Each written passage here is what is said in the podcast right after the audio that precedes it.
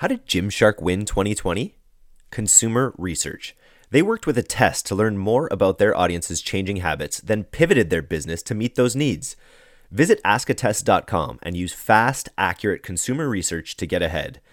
It's growth without guesswork.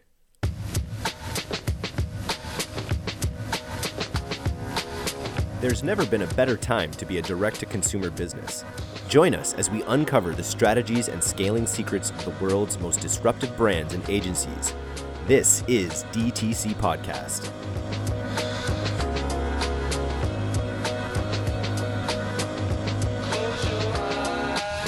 Hello and welcome to the D2C podcast. I'm Eric Dyck along with Kyle Guilfoyle. And today we are incredibly lucky to have a very special episode with head of resilient retail at Shopify, Kristen LaFrance.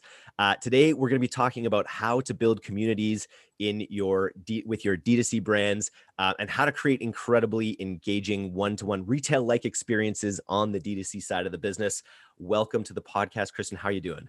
I am doing great. Thank you so much for having me. I'm excited to talk about this stuff. Yeah, very cool. So right off the top, everyone talks about community, uh, you know, in this D2C brand building environment, but why do so many brands miss the mark? I think the biggest thing is something that I say all the time, which is this idea of customers are greater than metrics and relationships are greater than sales, which from a D2C perspective, thinking, oh, why would I want relationships without sales immediately doesn't make sense. But one always follows the others. One always follows the other. There we go really, if you're making a relationship, the sale becomes a lot easier. So, what I see a lot of people doing wrong in communities is they're thinking about how do I get my products integrated into this community? How do I get sales out of my community? They're thinking about the products, not the value just that they're bringing the, to the community. So, when you're building a community, it's not necessarily a community about, you know, say I sell leggings. I'm not creating a community about people who love leggings. It's not something that I'm super passionate about that anybody's like, oh my goodness, I love leggings so much. I need to join a legging Facebook group. It's about whatever that product is bringing at the end of the day. So for leggings, maybe it's, you know, people who love yoga or love a certain kind of exercise and you build a community around that bigger picture around the bigger story that your products feed into but what we see a lot of brands trying to do is focus too much in on those products trying to sell their products constantly to the community trying to leverage the community for you know things that aren't necessarily helping them.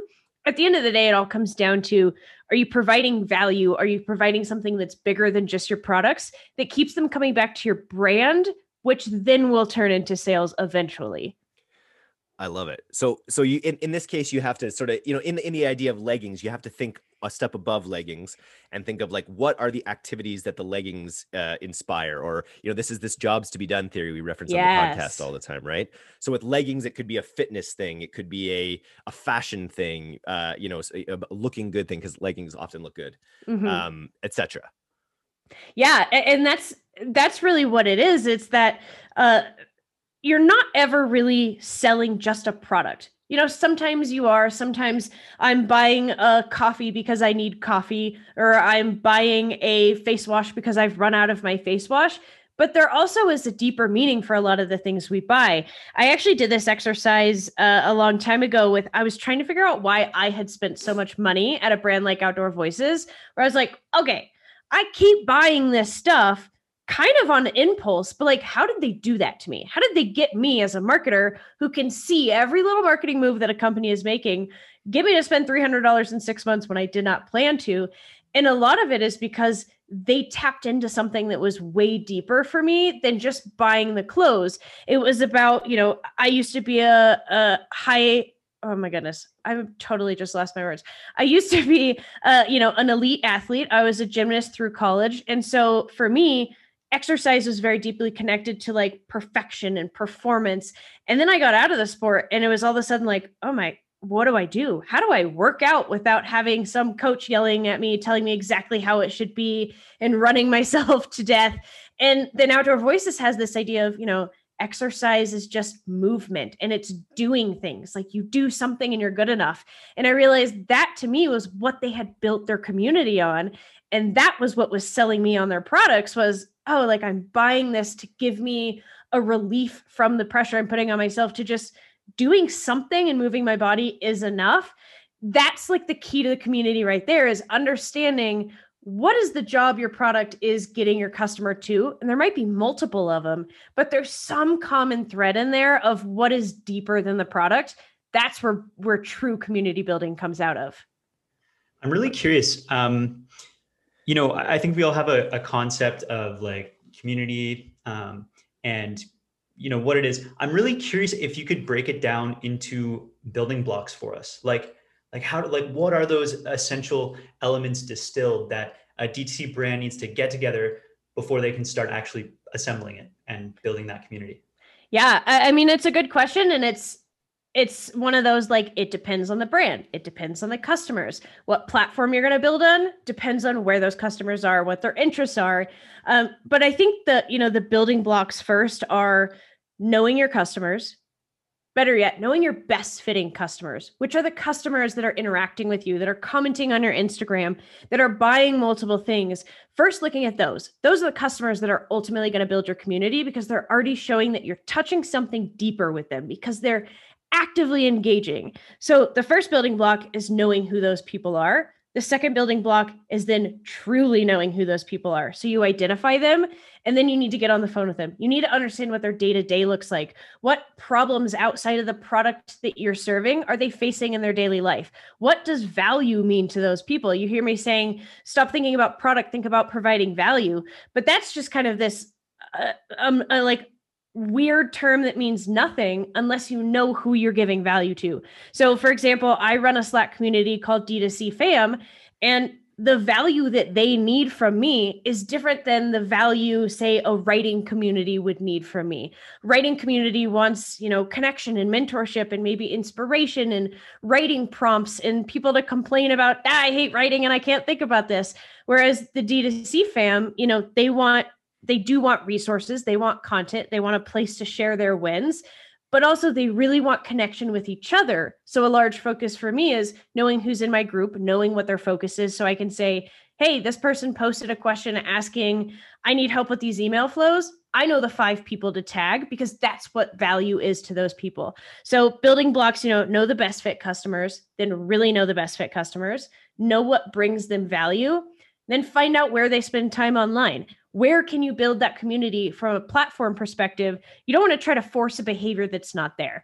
Um, you know gamers are on twitch all the time. If your product really serves that community you might be able to build on twitch but a community of yogis eh, twitch might not be the right platform for you. And again that comes down to those building blocks.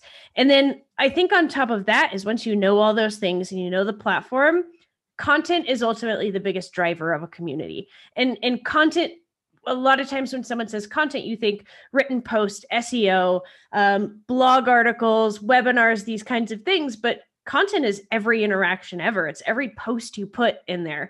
It's every comment you send back. It's really just the the conversations that you're having.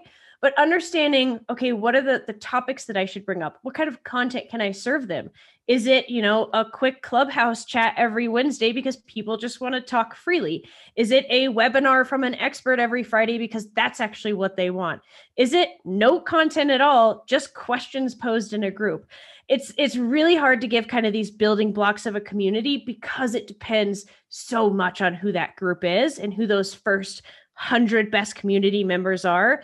But those are the essential building blocks of, of getting it right knowing your customers truly knowing them knowing what their jobs to be done is knowing what brings them value knowing where they hang out how they engage and what kind of content they want those are going to be the first steps that you're going to come up with a strategy that is likely to at least find some success in the first couple months love it that's that's uh, i think a ton of value there and i think uh you know your your ins- your personal insight into what was the brand uh, that you, you spent some money on uh, outdoor voices. Outdoor Still voices. spending so much money there. That right there, like if if that's not a reason enough for every listener of this podcast to call their 100 best customers on the phone and to be able to like unearth that kind of like personal story, like the way that that could then filter into their marketing, you know, or just reinforce their their vision as well. Like just just such such valuable stuff there. Yeah, um, I, we talk about it all the time. A lot of marketers often say we're just really good copy and pasters.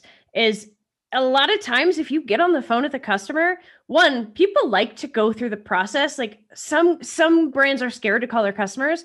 There's a lot of consumers that love to go through the psychological process of like hey yeah why did i buy that? And like what was i actually searching for? And think that if outdoor voices were to talk to me and they hear that one line of or, or you know that that idea that i'm so connected to it because i used to be an athlete and i've gone through this kind of transition now that gives them an opportunity to say whoa, let's segment our email list and find all the post athletes and let's make a newsletter just for them. Or why don't we partner with some college athletic programs and give them special discounts or give them resources after graduation? Or go into Facebook groups for athletes who are dealing with this and go talk to them. It, it just opens up a world of things that you can do. But yeah, I mean, I, I will say it again and again like get on the phone with your customers. You will get so much gold out of like two conversations. It'll just boggle your brain. Amazing. All right. So sorry you go ahead kg because i know you've been working on this exact initiative on the d2c plus side. You've been just scheduling calls with with potential marketers all the time. Yeah and actually one thing um one thing I've started doing this is kind of a hack, but um, is is uh, transcribing those calls and yeah. and you can actually you can put it through um, a tool that'll like that'll um, pinpoint the the the terms that those that those people use the most often which is just like that like like i'm kind of a copywriter at heart and so for a copywriter that's just like gold if you can you know um, transcribe all your conversations and yeah so um, but uh, yeah so i'm i'm a little curious you you kind of touched on platforms and this is this is something we're we're we're challenged by. Um, you know, just us specifically, we're kind of we're building a community. Do we do it in Facebook groups? Do we do it on Slack, uh, Clubhouse? Like there are just so many options. Um, what what uh, what advice do you have in, in terms of the platforms? Does it doesn't does it matter? I don't think it necessarily matters on a large scale. It matters to the community members. So again, I'm just going to come back to that idea of where are those customers already engaging you know if you're marketing to kind of the baby boomer um, generation I don't think that Clubhouse is going to probably be your best option. Maybe then Facebook is your best option because it's easy for them. You want to really make your community have like an easy entry point. So, whatever is already natural to those people, you want to kind of give them access there. So, uh, Blume, as an example, is a brand that I use all the time with their community building. They are very, very millennial focused on their marketing. And so a lot of their community building is actually on Instagram and SMS instead of a place like Facebook because, you know, Gen Z is not really on Facebook. We don't like they're like, that screw Facebook. We're we're done with that. So I, I don't think that the platform is necessarily as important as the content and as the ease of entry into that community. And also, this is an emerging trend. We're watching this right now. We're seeing brands test out community on Clubhouse. We're seeing brands test out podcasting as a way to bring community. We're seeing brands do crazy things with loyalty programs. Um, retail is a huge community builder when we can all gather into places together again. Uh, so really, it's it's such a and I and I know that the listeners are some of them are going to be like, oh my god, she keeps saying it depends, it depends. Like, give us an answer, but it really does depend. And probably the best hack you can do is just ask your customers. If you want to start a community, send out an email and say, hey, if we were to build a place where you could do X, Y, and Z, where would you want it? And, and put it on it. And That's our problem. They've told us we just haven't listened yet. Yeah, yeah, yeah. We're, we're That's the hard part. We're just, yeah. This, the difference between Slack and Facebook is an interesting one, just because you know, as as you know, there's this idea of it always being on with Slack, it, it mm-hmm. being this real time thing, which is what people really want. But at the same time, there's this tug on the organization to be like, okay, do we want another, you know, another messaging channel? Like we were spending, we're sending 5,000 messages a day as a company right now.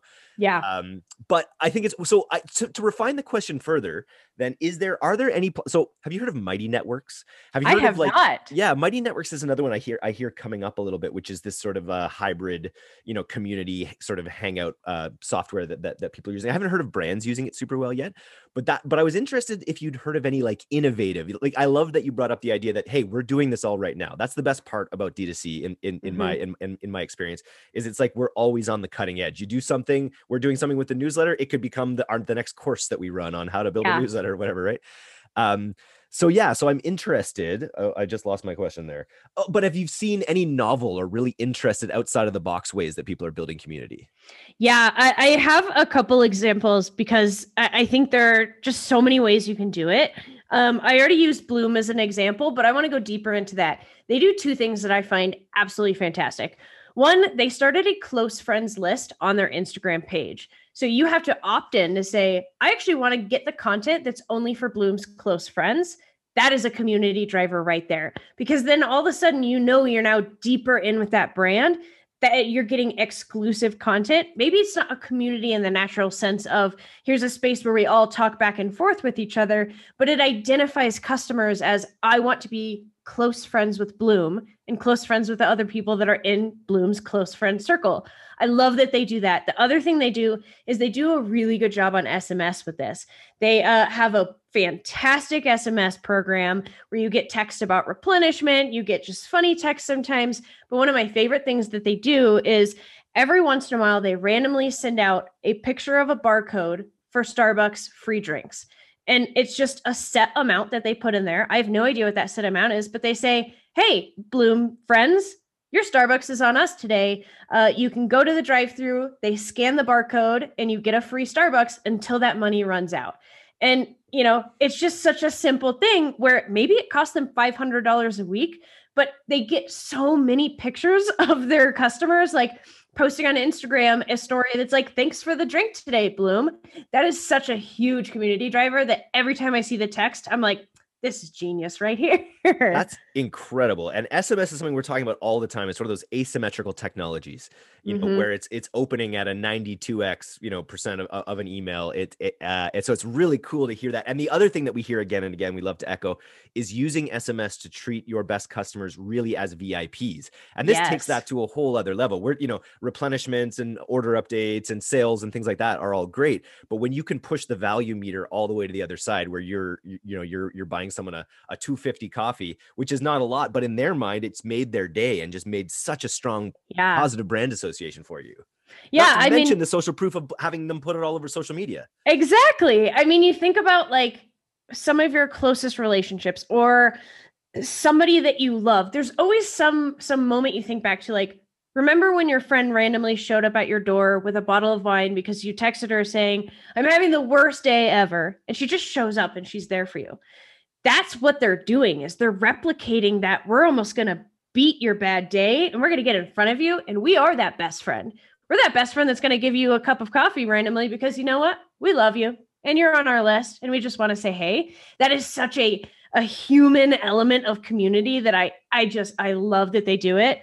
Um some other cool ideas that i've seen um oh my god now i'm now i'm totally blanking on this company's name. Oh um battlebox. They are a subscription company that is a curated monthly box of like outdoor gear, camping gear, survivalist gear, knives, weapons, all these things that on its surface, you look at it and you go, who the hell needs a box of survival gear every single month? Their churn has to be bad, right? Their churn must be at a high percentage because you don't need that for more than a couple of months but their churn is one of the all-time lowest percentages I've ever seen and it's because of their community work. So a couple things they do. They have a YouTube channel that is incredible that tells you about all the things that you've gotten, how to use it, what to do with it. They have, you know, Facebook groups that are run by people in the community. And then they have like a buy sell trade Facebook group. So they know that one of the issues with churn is that you get too much stuff or that you get stuff that you don't need. And eventually you're looking at a garage and your wife is like, What the hell is all this zombie apocalypse stuff? You must cancel this. Instead of having to cancel, now you can say, Hey guys, I actually, you know, I live in New York City and I have all this camping gear. I don't actually need camping. There might be someone in Colorado who really likes to go camping and wants all that extra gear and has some other stuff in BattleBox that they don't want they've allowed a place for their customers to buy and sell and trade all these items so that they're building a connection of how do I use this? How do I get connected with the brand? How do I get te- connected with other consumers? And how do I not churn because I'm still getting presence in between boxes? Um, that I that one I love. Um, I talked to uh, John Roman, who kind of ran that community for a while once, and just hearing about how active their customers are in those communities is amazing because they've created that space for them. Um, and then I'd be remiss not to mention retail as a community driver and a very creative one. I think the best example, especially in D2C, is actually Beardbrand. They recently opened a barbershop like right next to their office. So they kind of have this like Beardbrand campus now.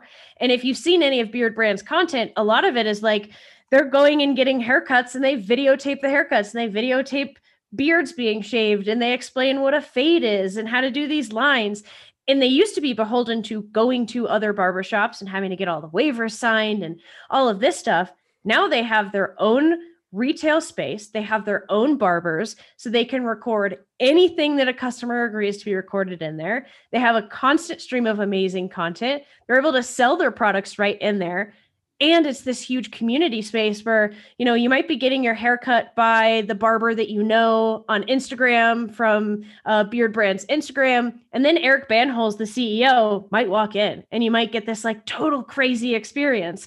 Uh, retail is that's why i'm so excited about d2c and retail is because it provides this really unique community building.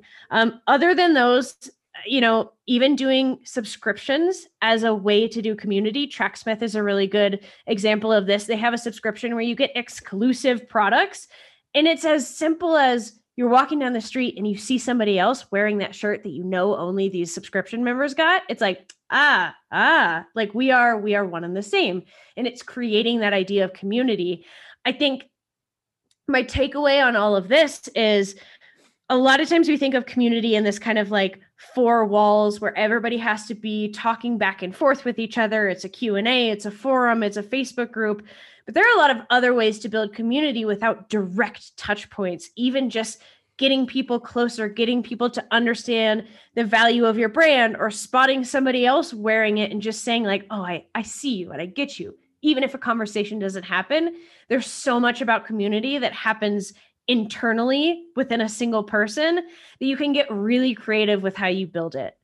And not with it it doesn't have to be in an enclosed i love that idea of the four walls. It's got to be on the facebook group it's got to be here it's got to be in a mighty network or whatever but it doesn't. It can be a conversation that happens across all your social posts. It can be mm-hmm. you know it can happen ac- across different channels and and if you're doing it right you'll make people feel part of a community you know wherever they are whenever whenever they, they see these messages i imagine. Yeah exactly if you're a D2C advertiser, Fresh Creative is your lifeblood. That's why it's critical to have a design team that understands your brand and delivers you new advertising content week in, week out at a fair price. We met up with Benson over at D2C Design, that's D2C, not D2C, and came up with this special offer for you to test out his awesome service. They've generously offered to design one free set of creative ads personalized to your brand. To claim your free set of creatives, just book a brand design meeting with the D2C team by visiting dtcnews.link slash D2C design. That's dtcnews.link slash D2C design.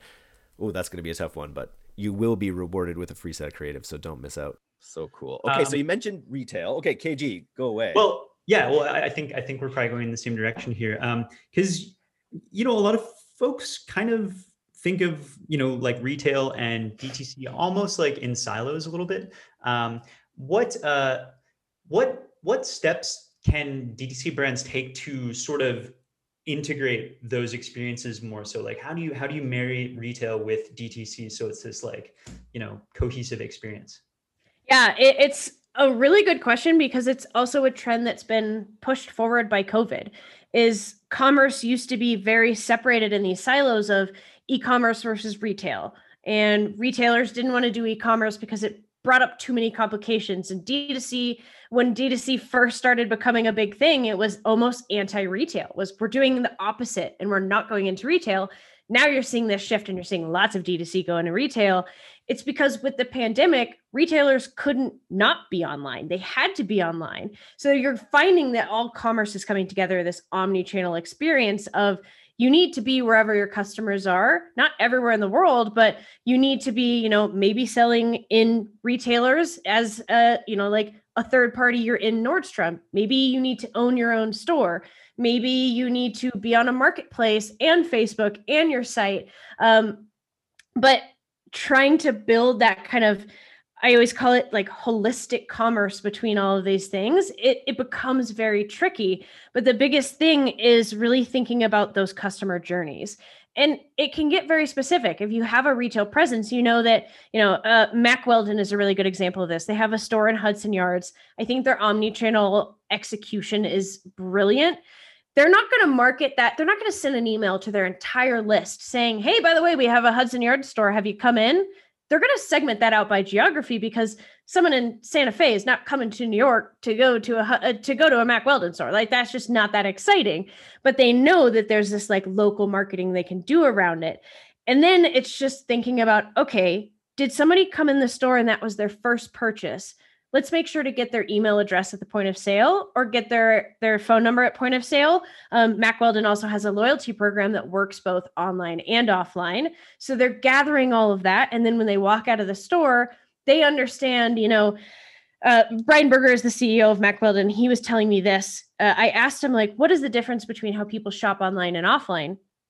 And one of the things he said was online, people come for our basics. They come for the underwear, they came for the undershirts. Then they walk in the retail store, and a lot of things we hear is, oh, we didn't know that you also sold joggers or sweatshirts or this. And so they changed the way their retail looks and they started saying, yeah, here are basics. We're going to put them on the table, but we're also going to showcase all these other products we have because we know that that's how they shop. So, you know, you just walk through this exercise of somebody comes into the Mack Weldon store. Let's hypothesize that they've never seen us online. They've never bought from us before. And they're interested in these joggers because they try them on, they get to feel the fabric, they can see the quality, and they're going to buy that high ticket item. Now we've got their email. Now they're in our loyalty program. Now we know that they like our stuff and they trust our brand. So when we send them emails, we're actually going to push them to the online store and we're going to market to them the underwear and the undershirts because that's what they're going to do. And then when something comes in person, we have a digital event, I can go segment, okay, who stopped in the store before? Let's make sure to email them. But let's also make sure not to market to them what they've already bought in the store. It, it becomes, I mean, it's it's hard to do at scale. And I I totally understand there's probably people listening like how in the heck do you think about every possible customer journey and go through it? But it's really just about creating systems that work with each other. So, whatever experience you have in store, you're not just replicating it online vice versa. Whatever's happening online, you don't replicate it in store. You're building them to be complementary on each other and using digital channels to drive it. So that's email, that's SMS, um, that's i mean new fulfillment methods come into this buy online pickup in store curbside pickup um, being able to return things in store just being able to communicate all those things and build bridges between the two so you can encourage more behavior on both. Uh, that was the most long-winded answer to that question but i hope that it helped. You are on point kristen i have to say. Uh, very cool. I, I and so the it, I think that is a really great example of, of how retail and, and D2C are converging. It, it makes me think of one of our first podcasts. We were talking about when D2C first happened in like, you know, 2011, 12, 10, you know, that era, there was this idea that you're going to save money. You're going to cut out the retailers. You're going to cut out the middleman and you're going to save money. That has long since evolved to the point where, you know, to this holistic ecosystem that you're talking about. The one thing I wanted to drill in a bit on is like, what are, what are the technical ways on Shopify right now that an advertiser could – bring in some of the better aspects of of the retail experience. I know you know when it comes to the ad side which is what we focus on at Pilothouse so much of it is about you know showing ads that show people how to actually experience a product. Um, you know wh- whether that's ugc that's unboxings that's just like you know first person perspective on on on a product experience exactly how to use it what are other ways on the shopify side that vendors can sort of like give that one-to-one experience uh, in, in e-commerce mm-hmm. one of my uh, my favorite examples of this is kind of virtual styling and virtual consulting. That's become super popular in the pandemic. There are so many tools that allow you to do this. Uh, Hero is the one that I recommend the most. Basically, what this does is it allows, you know, there, there are multiple ways to go about this. Hero has multiple ways that you can do it. One of them is you can have on your e commerce site a little chat box at the bottom that when store associates are in the store and the store is empty or they don't have a lot of people in, they can go live online. So people who are on going on the site can click it and they can do a video call with someone in the store where it's like, you know, I'm looking for this, you know, I want lipstick for Valentine's Day, but like it's so hard to pick a color over like a website. We know this. It's way easier to go into Ulta and put it on your hand and figure it out.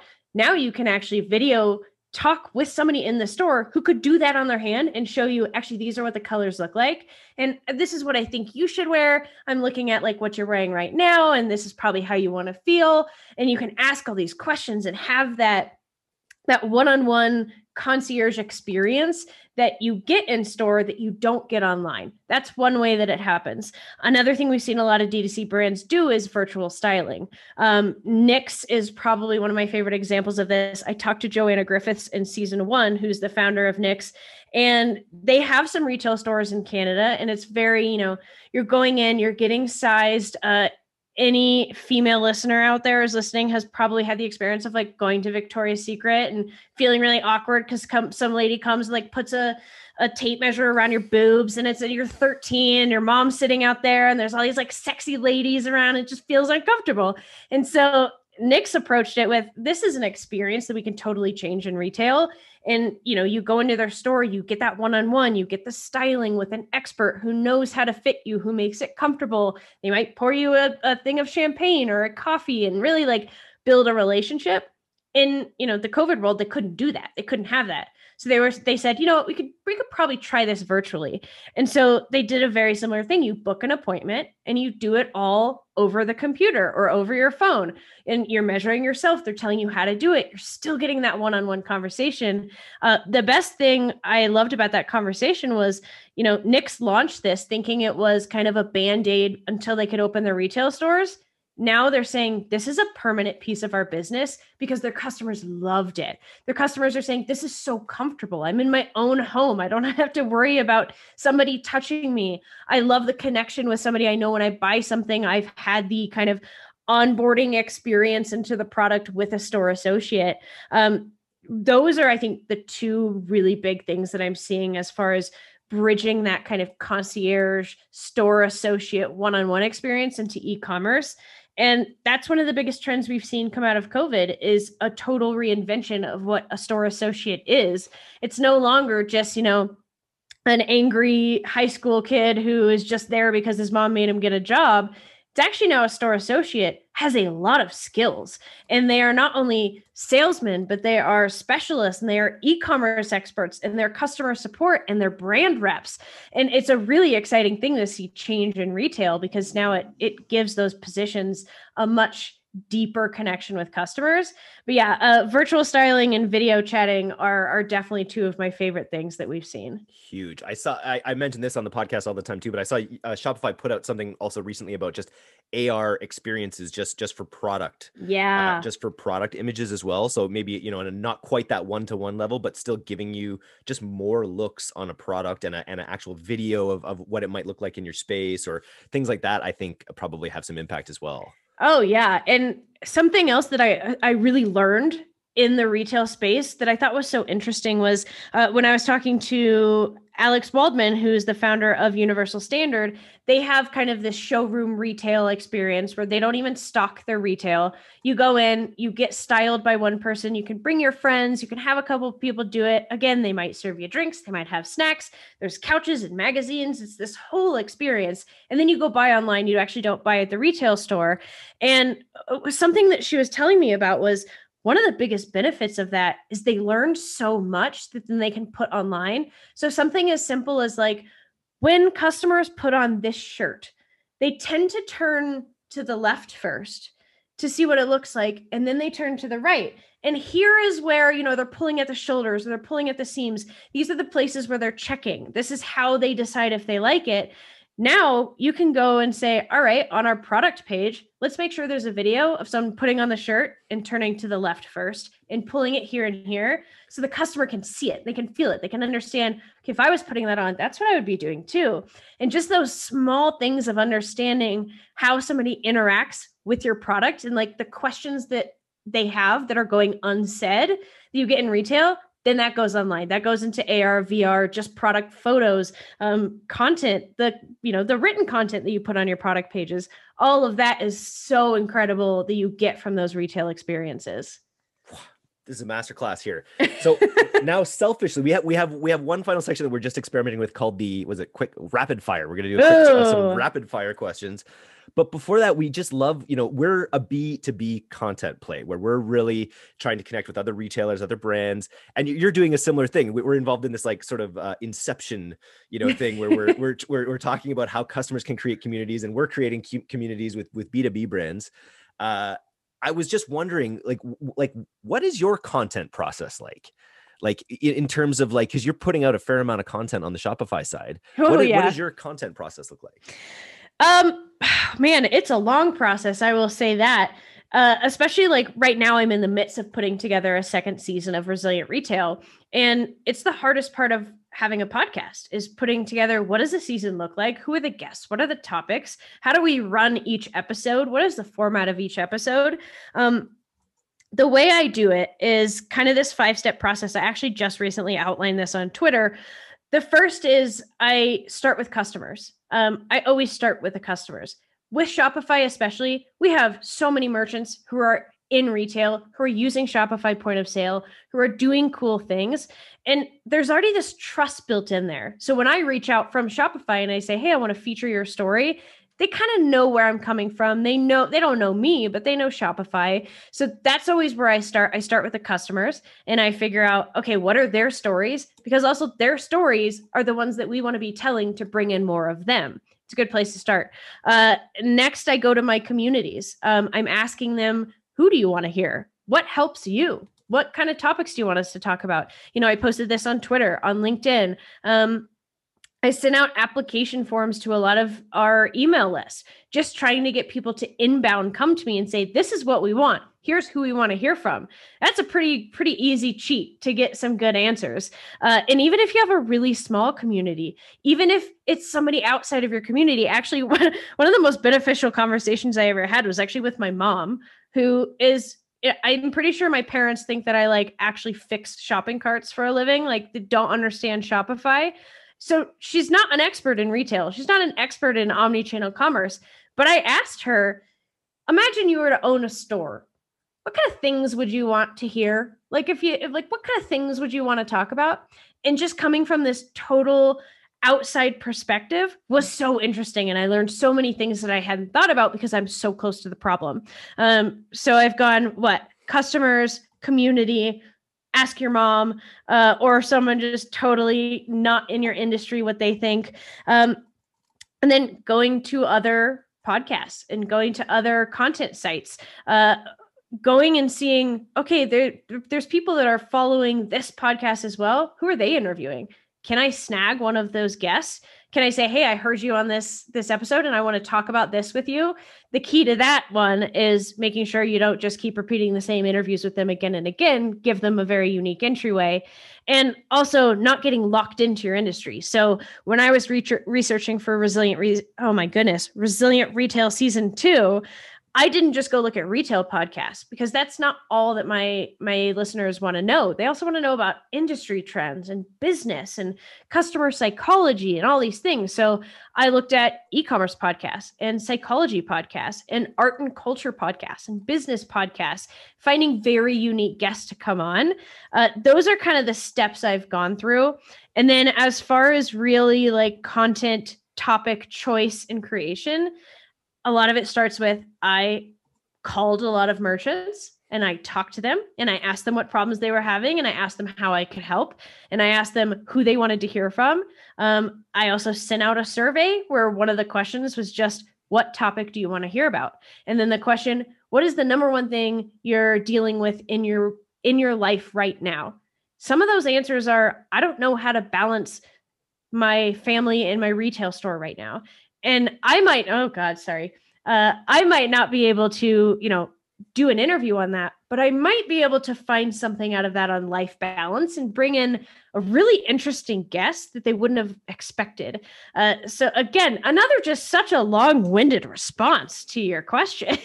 Well, all of this is going to get written up in our newsletter as well. So we just need we need it in you've already you're just putting it out there in value bomb format already. So it's you know what you're doing. There we go. It's, it's awesome. Um, but uh, but now it's time for the rapid fire sessions. Ooh. Have to be quickies now. Um, all right, are you ready for rapid fire? I'm ready. I'm ready. Okay. What's a podcast you recommend most often? That's not your own. Oh, armchair expert all day. Awesome. Uh, what's your favorite category of DTC brand? Drink, food, beauty products, etc. Beauty products. Okay. Um, what is the one e-commerce slash marketing book you wish you've you read uh, years ago? Ooh, not necessarily a straight e-commerce marketing book, but Atomic Habits taught me a lot about talking to human beings and getting them to do what I want them to do. James Clear, nice one. Um, what do you think the most underrated newsletter is? Ooh, uh, Emily Singer's Chips and Dip. Mm. Chips Oh. and dips. Okay, very good. Um, what is the most underrated Shopify feature? Oh, I don't even know if it's underrated, but the Shop app is absolutely fantastic. Being able to use Shop Pay, your customers can track all their products. They can go connect with brands on the Shop app. Uh, Shop Pay, ver- Shop Pay slash Shop app is going to be my answer to that one. Awesome. Uh, who's the person you recommend following the most on Twitter? Mm, Val Geisler. val Geisler. Uh, build in public, yes or no? Yes, hell yes. But with the caveat of honestly build in public, don't just share when your numbers get great. Love it. Love it. Um, last one here. Uh, which DTC brand owner comes to mind as someone we have to have on this podcast? Damien Soong of Form Nutrition. This is awesome. Okay. And um, before we, uh, okay, and then this is this doesn't have to be rapid fire, but uh, one of our finishing questions we like to ask is, uh, if the government were to grant you fifty thousand dollars right now to uh, to grow your business, uh, what would you do with that money? I would create focus groups with my target market and I would run them in multiple cities and I would sit in a room with people and ask them a thousand and one questions. That's a great answer. Love it. Great Wow. answer. Kristen, I want to thank you so much for coming on the D2C podcast today. I can't wait to get this out into the newsletter. Uh, I think there's an absolute treasure trove of information for D2C founders here. And uh, thanks again. Yes, this was so much fun. Thanks, guys. Yeah. Uh, now you can go eat. Yay! Now I can eat. We can end our intermittent fast or our lazy lunch habits. Our lazy lunch habits, I think, is the best way to put it. Nice. Okay. where, where well, can uh, where can people learn more about you? Where would you like them to go? Yeah, uh, you can follow me on Twitter. That's where I'm most active at KD LaFrance. Uh, my podcast, Resilient Retail, is anywhere you can find podcasts and on YouTube. And I'm on Instagram at Kristen.LaFrance. amazing. On Twitter, where you are known as the mayor of D2C, which is quite Yeah. a distinguished title. I should work that into the intro. Yeah, weird. Still not sure how that happened, but hey, I'll take it. Nice. Love it. Okay, thanks. Uh, I look forward to a time in the future when we can meet up at an event. Oh, Uh, right. That, that would be a lot of fun as well. Where are you in the world, by the way? Uh, Colorado Springs, Colorado. Colorado Springs, Colorado. Beautiful. cannot complain. Okay, thanks so much. Thanks, guys. Thanks, Kristen.